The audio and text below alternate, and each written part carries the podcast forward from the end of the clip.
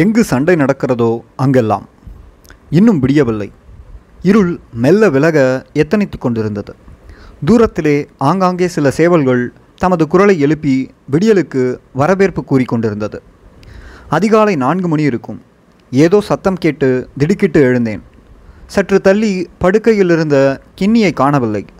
முதல் நாள்தான் வயிற்று நோவு என்று மருந்தெடுத்து வந்தவன் தூரத்திலே இடி முழக்கம் போல் எரிகணைகள் விழுந்து வெடிக்கும் சத்தமும் மற்ற சூட்டு சத்தங்களும் கேட்டன. கோட்டையில் ஏதோ பிரச்சனை போல இருக்கு, மண்டைத்தீவு ஆமை வந்துட்டானோ என்று கிண்ணி சொன்னபடியே முகாமிற்கு முன்னால் சென்று சத்தங்களை அவதானித்த வண்ணம் இருந்தான். 2 தினங்களுக்கு முன்புதான் மண்டைத்தீவு இராணுவத்தினரை எதிர்கொள்ள பண்ணைப்பால ரோட்டில் ஆர்பிஜியுடன் நின்றுவிட்டு திரும்பியிருந்தான் கிண்ணி. எனக்கென்றால் வழக்கமாக கேட்கிற மாதிரி தான் இருக்குது, பேசாமல் படுங்கோ என்று கூறிவிட்டு நான் ஒரு குட்டி நித்திரைக்கு ஆயத்தமானேன். ஆனால் கிண்ணி உறங்கவில்லை. வெடி சத்தங்களால் ஈர்க்கப்பட்டு அதனை பற்றி சிந்தித்த வண்ணமே குட்டி போட்ட பூனை மாதிரி இருப்பு கொள்ளாமல் உலாவித் திரிந்தான். விடிந்தவுடன் பூங்கன்றுகளுக்கு தண்ணீர் விட்டு கொண்டிருந்த கிண்ணி, சத்தங்கள் வரவர கிட்டவாக கேட்கிறது, அதோட அகோரமாக அடிக்கிறார்கள், ஏதோ பிரச்சனை போல கிடக்கு. மேஜர் கிண்ணி அசோகன், கந்தசாமி துறை ரவிச்சந்திரன், யாழ். எதுக்கும் பக்கத்து வீமன் முகாமில் போய் என்ன நடக்குது என்று கேட்டுக்கொண்டு வாரேன் என்று சொல்லியபடியே புறப்பட்டு போனான்.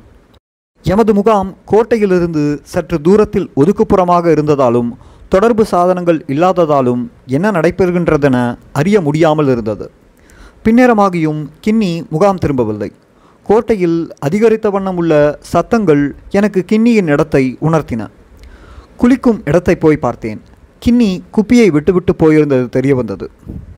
குப்பியை எடுத்துக்கொண்டு கோட்டையை நோக்கி போனேன். போகும் வழியெல்லாம் மக்கள் தத்தமது மூட்டை முடிச்சுகளுடன் குடும்பம் குடும்பமாக யாழ் நகரத்தை விட்டு அகன்று கொண்டிருந்தனர். ஆப்ரோவும் உலங்கு வானூர்தியும் மேலே சுற்றி கொண்டிருந்தன. கோட்டைக்கு ஆமி வந்துட்டான், டவுனுக்கும் வரப்போகின்றான் என்றெல்லாம் சனங்கள் பரபரப்பாக கதைத்தபடியே அகன்று சென்று கொண்டிருந்தார்கள். கோட்டை இராணுவ நடவடிக்கைகளை ஒருங்கிணைக்கும் முகாமான ரீகன் முகாமுக்கு போய் கிண்ணி வந்ததோ என்று கேட்டேன். அவர்களுக்கு எதுவும் தெரியவில்லை. முன்னுக்கு ஆள் நிற்குதோ இல்லையோ என்று கேட்டு சொல்லுங்கள் என்று திரும்பவும் கேட்டேன். தொடர்பு எடுத்து கேட்டுவிட்டு கிண்ணி அன்னை போலீஸ் ஸ்டேஷன்லேயே நிற்கிறார் என்று வாக்கி வைத்திருந்த போராளி கூறினான். குப்பியை எப்படி கொண்டு போவது என்று யோசித்து கொண்டிருந்த போது இந்த நேட்டோ ரவுண்ட்ஸுகளையும் இன்டர்மீடியம் ரவுண்ட்ஸுகளையும் போலீஸ் ஸ்டேஷனில் கொண்டு போய் கொடுத்துவிடு என்று பொறுப்பாளர் போராளி ஒருவருக்கு கூறுவது தெரிந்தது. 2 பெரிய பொதிகள், ஒன்றை மட்டும்தான் தூக்கலாம், மற்றதை தூக்குவதற்கு இன்னொரு ஆள் தேவை என்று அந்த போராளி பதிலளித்தான். நான் கொண்டு வாரன் என்று கூறியபடியே பையொன்றை தோல் மீது அடித்துக்கொண்டு இருவரும் புறப்பட்டோம். அசோகா ஹோட்டலுக்கு போய் அதன் கீழுள்ள சாக்கடை வழியே போலீஸ் ஸ்டேஷனுக்கு போனபோது அங்கு முன் காவல் நிலையில் படு பிஸியாக கிண்ணி நிற்பதை கண்டேன். என்ன சொல்லாமல் கொள்ளாமல் வந்துவிட்டீர்கள் என்று கேட்டேன். ஆமி இறங்கிட்டான், என்னென்று இனி நிற்கிறது, அதுதான் வந்துட்டேன் என்றான் கிண்ணி. இதே போலதான் இன்னும் ஒரு முறை. அப்போது ஒரு தவறிற்கான தண்டனை காரணமாக முகாம் ஒன்றில் கிண்ணி முடங்கியிருந்தான். பலாலியில் ஆணையரவில் தீவு பகுதியில் சண்டை என செய்தி அடிபட்டது. போக முடியவில்லையே என துடிதுடித்து போனான். தச்சன்காட்டு சந்தி காவலரன்களை அன்று இரவு எமது போராளிகள் தாக்கும் முயற்சியில் ஈடுபட்டனர். சண்டையின் போக்கை பற்றி வாக்கியிலேயே கேட்டுக்கொண்டிருந்த கிண்ணி எமது தரப்பில் இழப்புகள் அதிகமாக இருந்ததை அறிந்ததால் உடனே M16ஐ கட்டிக்கொண்டு போர்க்களத்திற்கு புறப்பட்டு விட்டான். இவன் அங்கு போனபோது வீரச்சாவடைந்த போராளிகளை முன்னுக்கு இருந்து பின்னுக்கு எடுத்து கொண்டிருந்தார்கள். ஓரிடத்தில் காயப்பட்ட நிறைய பேர் கிடந்தனர். அவர்களை வைத்தியசாலைக்கு அனுப்ப வழியில்லாமல் இருந்தது. ஆம்புலன்ஸ் எங்கே, ஆம்புலன்ஸ் எங்கே என்று எல்லோரும் தேடிக்கொண்டிருந்தார்கள். ஆம்புலன்ஸ் சாரதி ஆம்புலன்ஸை செலுத்தி கொண்டு வந்தார். அவர் வெளிச்சத்தை போட்டு கொண்டு வந்ததால் அதை நோக்கி இராணுவத்தினர் துப்பாக்கி பிரயோகம் செய்து எரிகணைகளையும் போட்டனர். இதனால் அச்சாரதி ஆம்புலன்ஸை நடுவிலேயே விட்டுவிட்டு ஓடினார். அவர் ஒரு குடிமகன், வாகனம் ஓட்டுவதற்காக அழைத்து வரப்பட்டிருந்தார். காயமடைந்தவர்கள் அவதிப்பட்டு கொண்டிருந்தார்கள். கிண்ணி பார்த்தான். அந்த நேரத்தில் அதுதான் முக்கியம் என்று பட்டது. துப்பாக்கி சூடுகளுக்கு மத்தியிலேயே மெதுமெதுவாக ஆம்புலன்ஸை கொண்டு வந்து 4-5 பேராக பாதுகாப்பான இடத்திற்கு கொண்டு போய் இறக்கினான். இவ்வாறாக காயமடைந்த முழு போராளிகளையும் பின்னால் உள்ள முதலுதவி இடத்திற்கும் பின்பு மருத்துவமனைக்குமாக இரவு முழுவதும் ஓடித்திருந்தான். மறுநாள் பின்னேரம் நான் கின்னியின் இடத்திற்கு போனேன். நேற்று நான் சண்டைக்கு போனேன் தெரியுமா என்று கின்னி சொன்னான். நான் திடுக்கிட்டேன். ஏனெனில் அந்த முகாமை விட்டு கின்னியை அனுமதி இல்லாமல் வெளியேற வேண்டாம் என்ற உத்தரவு இருந்தது. நான் பேசாமல் இருப்பதை கண்ட கின்னி, சண்டைக்கு போனதற்காக யாரும் தண்டனை தந்தால் நான் சந்தோஷமாக ஏற்றுக்கொள்வேன் என்று கூறியவன் சிரித்தான். அங்கே நான் போக சண்டை முடிஞ்சே போயிட்டது.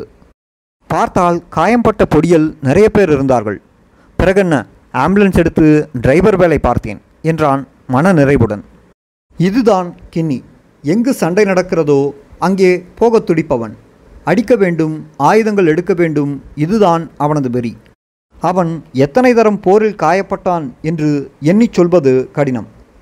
இடது பக்கம் உச்சந்தலையிலிருந்து உள்ளங்கால் வரைக்கும் இவன் காயப்படாத இடமில்லை. கின்னி ஷர்ட்டை கழட்டினால் அவனது வீர தழும்புகளை எண்ணி முடிக்க அரை நாள் தேவை. முதன் முதலில் கின்னியை நான் சந்தித்தது இன்னும் எனக்கு பசுமையாக நினைவில் நிற்கின்றது. இந்திய இராணுவ சிறையில் 17 மாதங்களை கழித்துவிட்டு அப்போதுதான் விடுதலையாகியிருந்தேன். ஒருவருடனும் கதைக்காது முகாமின் ஒதுக்குப்புற தோட்ட மூலையொன்றில் அமர்ந்து யோசித்து கொண்டிருந்தேன். அன்னை சுகமாயிருக்கேளோ என்று கேட்ட வண்ணம் வந்தவரை பார்த்தேன். மெல்லிய கருத்து நெடுத்த உருவம், வலது கையில் சிறிய பையொன்று இருந்தது. கண்கள் துருதுருவென்று என்னை ஆழம் பார்த்தன. உதட்டில் நட்புணர்வுடன் ஒரு சிரிப்பு, மேல் இழுத்த தலை. சாரமும் ஷேட்டும் அணிந்திருந்தவர் தோழமையுடன் எனக்கு பக்கத்தில் வந்தமர்ந்தார். என்ன தெரியலையோ என்று கேட்க நான் திரும்பவும் பார்த்துவிட்டு, எங்கோ பார்த்த முகம் மாதிரி இருக்கிறது, சரியாக தெரியவில்லை என்று இழுத்தேன். நான் ஈசுவின் தம்பி கின்னி என்றான். ஈசுவின் தம்பியோ? நானும் ஈசு என்கின்ற கின்னியின் 3வது தமையனும் ஒன்றாக படித்தவர்கள். கின்னியின் வீட்டுக்கு இயக்கத்திற்கு வருவதற்கு முன்பு எத்தனையோ தடவைகள் நான் போயிருக்கின்றேன். அப்போது கின்னி சிறிய பையனாக இருந்தவன். நான் சரியாக கவனிக்கவில்லை. 6 வருடங்களுக்கு பின்பு பார்க்கும்போது நிறைய வித்தியாசங்கள். என்ன செய்கிறீர்கள் என்று கேட்டேன். சும்மா இருக்கிறேன் என்றான் கின்னி. கின்னி இயக்கத்தில் இருப்பது எனக்கு தெரியாது. முல்லைத்தீவு நகரில் நடந்த சண்டையில் இந்திய இராணுவத்தின் 60 mm எறிகணையினால் காயப்பட்டு சாகும் தருவாயில் வல்வட்டித்துறைக்கு வந்ததோ டாக்டர் ஆண்ட்ரி கின்னியை காப்பாற்றி இந்தியாவுக்கு அழைத்துச் சென்று அவனுக்கு மறு உயிர் கொடுத்ததோ எனக்கு தெரியாது. ஏதாவது படித்து கொண்டிருக்கியலோ அல்லது தொழில் பார்க்கிறீர்களோ என்று நான் விடாது கேட்டேன். இடைக்கிடை இந்தியா பிஸ்னஸ் செய்கிறேன் என யாரும் நம்பும்படியாகவே கின்னி கூறினான். இந்தியாவில் கின்னி அறுவை சிகிச்சை முடித்துக்கொண்டு அப்போதுதான் நாடு திரும்பியது எனக்கு தெரிந்திருக்க நியாயமில்லை. சில நாட்களின் பின் தீபக பகுதிக்கு அரசியல் வேலை செய்வதற்காக நான் அனுப்பப்பட்டேன். அப்போது ஜேம்ஸ் தீபக பொறுப்பாளராக பொறுப்பெடுப்பதற்காக சென்றார். அவருடன் நானும் வேனில் போனபோது அந்த வேனை ஓட்டி கொண்டு போனது கின்னி. நான் கின்னியை ஆச்சரியமாக பார்த்தேன். கின்னி என்னை புரிந்து கொண்டவனாக சிரித்தான். ஜேம்ஸ் அண்ணே, கேஸ்ரோ அன்னைக்கு நான் இயக்கம் என்று தெரியாது என்றான் ஜேம்ஸும் சிரித்துவிட்டு. கின்னி தான் தீவில் எனக்கு அடுத்த பொறுப்பாளர், அதாவது பிராந்திய தளபதி என்று அழுத்தம் திருத்தமாக கூறினார். அதற்கு பிறகுதான் கின்னியின் வரலாற்றை அறிந்து கொண்டேன். சாதாரண போராளியாக ஆரம்பித்து சண்டைகளில் தனது திறமையை காட்டி படிப்படியாக வளர்ந்தவன் இவன். இயல்பாகவே கின்னி ஓர் ஆவேசமான போராளி. மேஜர் பசீலனின் வளர்ப்பில் சண்டையில் இவன் ஒரு பாயும் புலியாக மாறியதில் ஆச்சரியமில்லை. காட்டுக்குள் இருந்தபோது தலைவரின் பாசறையில் இவன் நிறைய கற்றுக்கொண்டான். காடு இவனை அனுபவம் வாய்ந்த ஒரு போராளியாக்கியது. இவனது ஆரம்ப செயல்பாடுகள் அரசியல் வேலையாகவே இருந்தன. மேஜர் ஜேம்ஸ் 83-84 ஆண்டு காலப்பகுதியில் வடமராட்சி பகுதியில் அரசியல் வேலை திட்டங்களை செய்து கொண்டிருந்தபோது அவனுக்கு துணையாக நின்றவன் கின்னி. கின்னியை இயக்க வேலைகளில் படிப்படியாக ஈடுபட வைத்து பின்பு முழு நேர போராளியாக்கிய பெருமை மேஜர் ஜேம்ஸுக்கே சேரும். வீரம் விளைந்த வல்வை மாநகர் பெற்றெடுத்த அருந்தவ புதல்வன் கின்னி.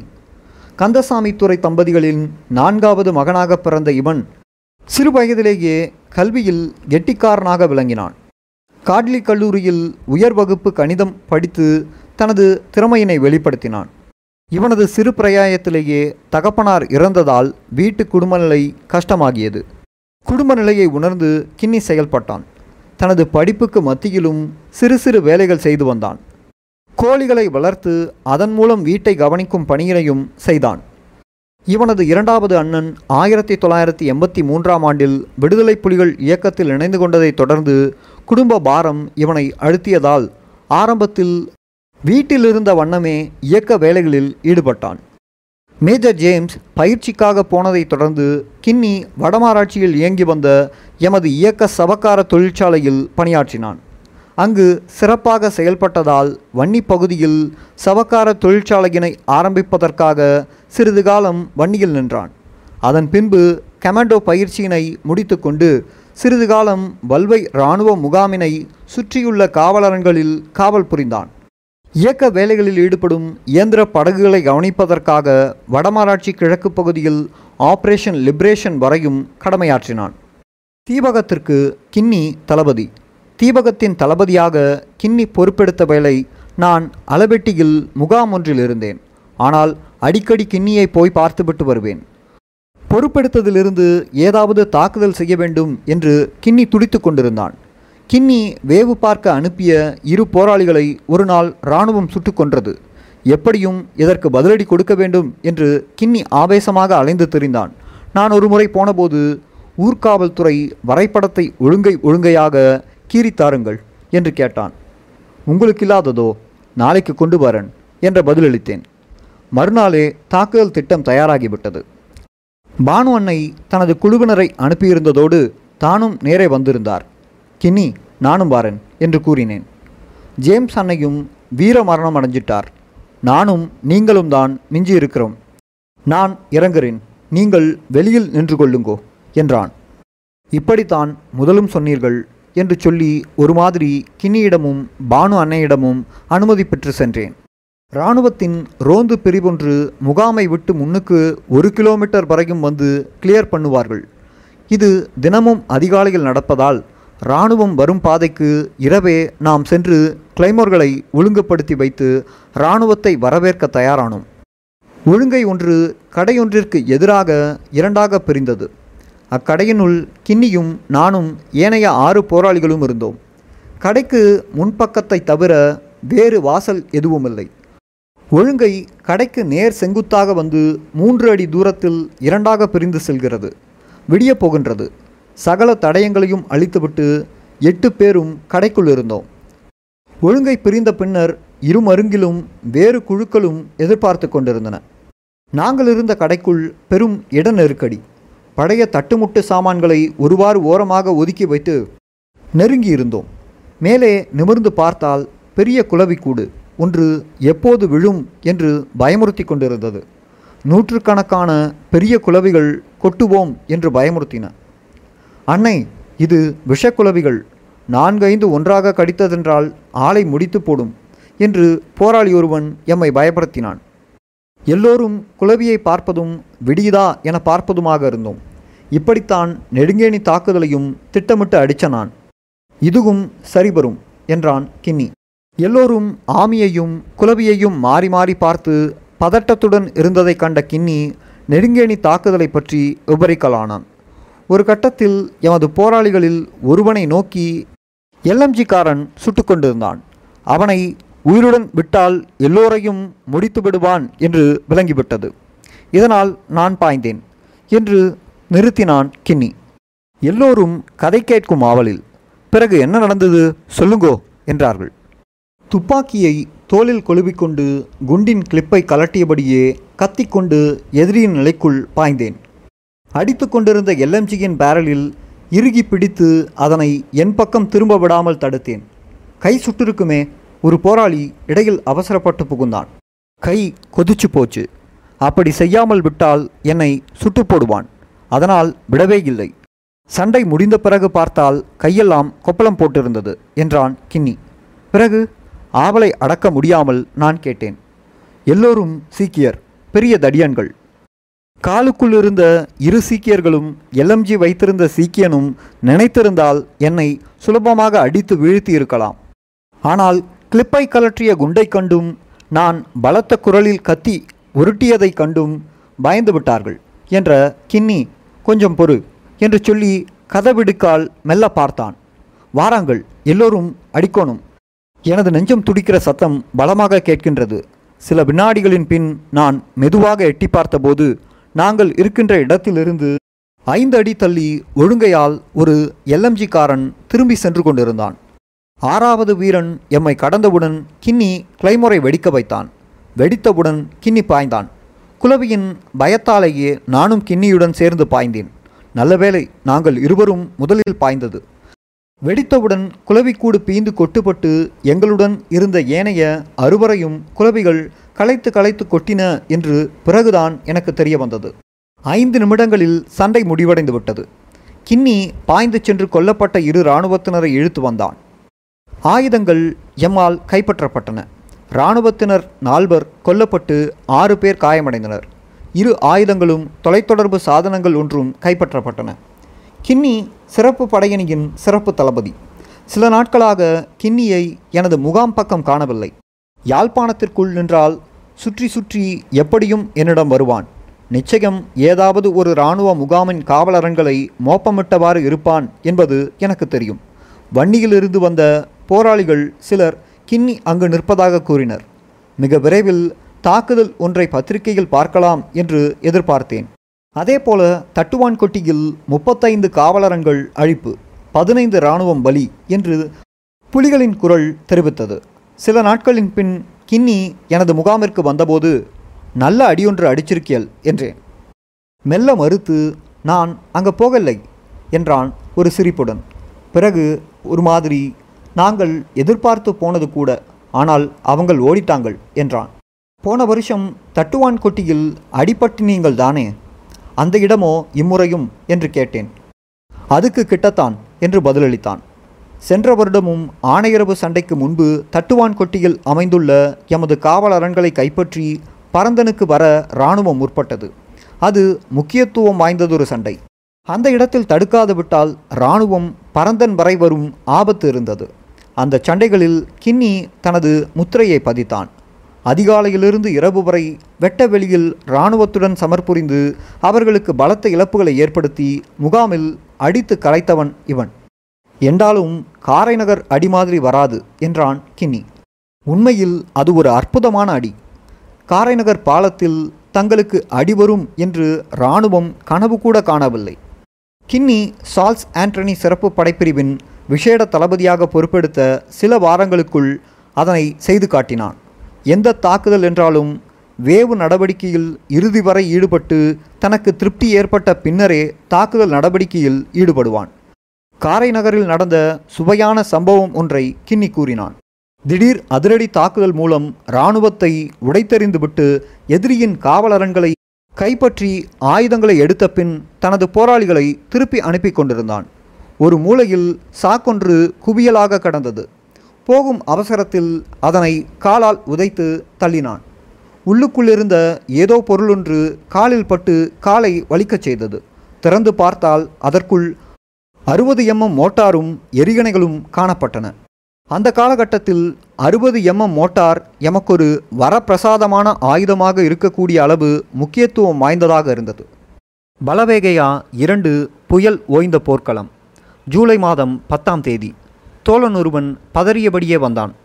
முகமெல்லாம் இருண்டு கருத்து சோகம் அப்பி காணப்பட்டது. என்னிடம் வந்தவன் எதுவும் பேசாது தள்ளாடியபடியே கதிரையில் அமர்ந்து கொண்டான். ஏதாவது கேட்டால் அழுது விடுவான் போல் இருந்தது. என்ன ஒரு மாதிரி இருக்கியல் என நிலவிய மௌனத்தை உடைத்தவாறே கேட்டேன். கின்னியல்லோ மேலே கூற முடியாதவாறு முகத்தை மறுபக்கம் திருப்பிக் கொண்டான். உடனே எனக்கு விளங்கிவிட்டது. சில நிமிட நேரங்களில் என்ன நடந்ததென்று ஜீரணிக்க முடியவில்லை. மச்சான் மச்சான் என்று கூப்பிட்டு நெருக்கமாகவும் அன்பாகவும் பழகிய தளபதி அவன் என்று சொல்லி அந்த தோழன் கண்கலங்கினான். ஏன் டாக்டர் ஆண்ட்ரியின் இடத்திற்கு கொண்டு போனால் அவனை காப்பாற்றியிருக்கலாமே, ஏதோ ஆற்றாமையினால் கேட்டேன். 2 நாளைக்கு முதல்தான் சிறு காயப்பட்டு ஆண்ட்ரியிடம் போனவன். அடுத்த முறை உங்களோட இடத்துக்கு வரமாட்டன் என்று ஆண்ட்ரியிடம் சொன்னவனாம். சொன்னது போலவே நான் காயப்பட்டு வீழ்ந்தபோது ஓடோடி வந்து என்னை பார்த்தவன். என்னை கவனிக்க தனது தாயையும் சகோதரனையும் அனுப்பியவன். நான் யோசிக்கக்கூடாது என்று வீடியோ விளையாட்டு கருவியையும் ரேடியோவையும் தந்தவன்.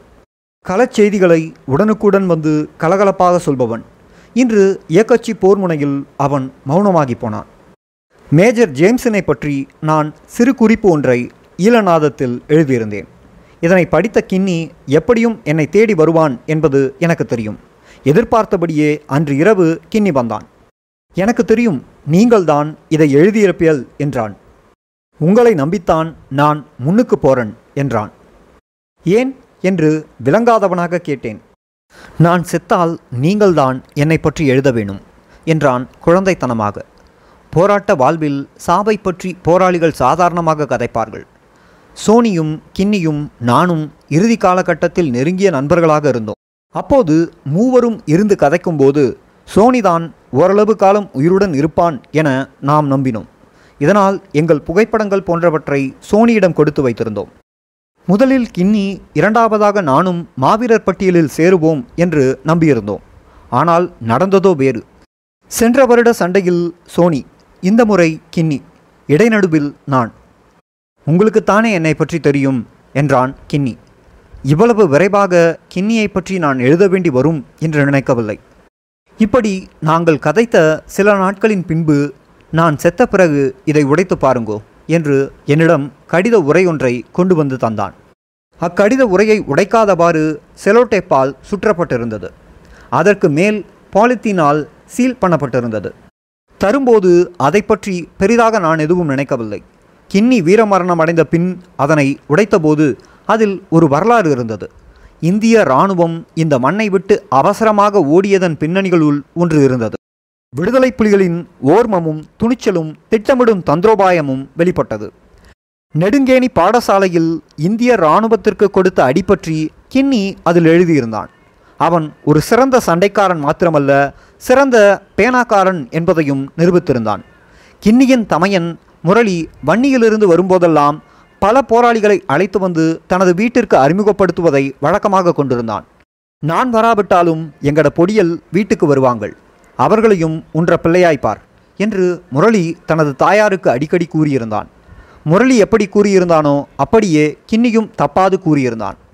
அந்த தாயும் போராளிகளில் தனது பிள்ளை, மாற்றான் பிள்ளை என்று வேறுபாடு பார்த்ததில்லை. இந்திய இராணுவ காலகட்டத்தின் போது ஏராளமான போராளிகளுக்கு அடைக்கலம் கொடுத்து காப்பாற்றிய வீடு அது. உணவும் ஆதரவும் வழங்கி பராமரித்த வாசல் அது. இன்று அந்த தாயின் பிள்ளைகளில் கின்னியும் முரளியும் திரும்பி வராத இடத்திற்கு போய்விட்டார்கள். மற்ற பிள்ளைகள் வருமென்று அந்த தாய் காத்திருக்கிறாள். இப்படிக்கு காஸ்ரோ. மேஜர் கின்னியின் நூலிலிருந்து சில பகுதிகள் இவை. நன்றி. அதுக்கு எங்களுடைய இனத்தின் எதிரியாக இருந்தீங்களா என்றால் எனக்கு வரும் கோபம். அப்ப என்னுடைய கோபத்தை நீங்க பார்க்கலாம்.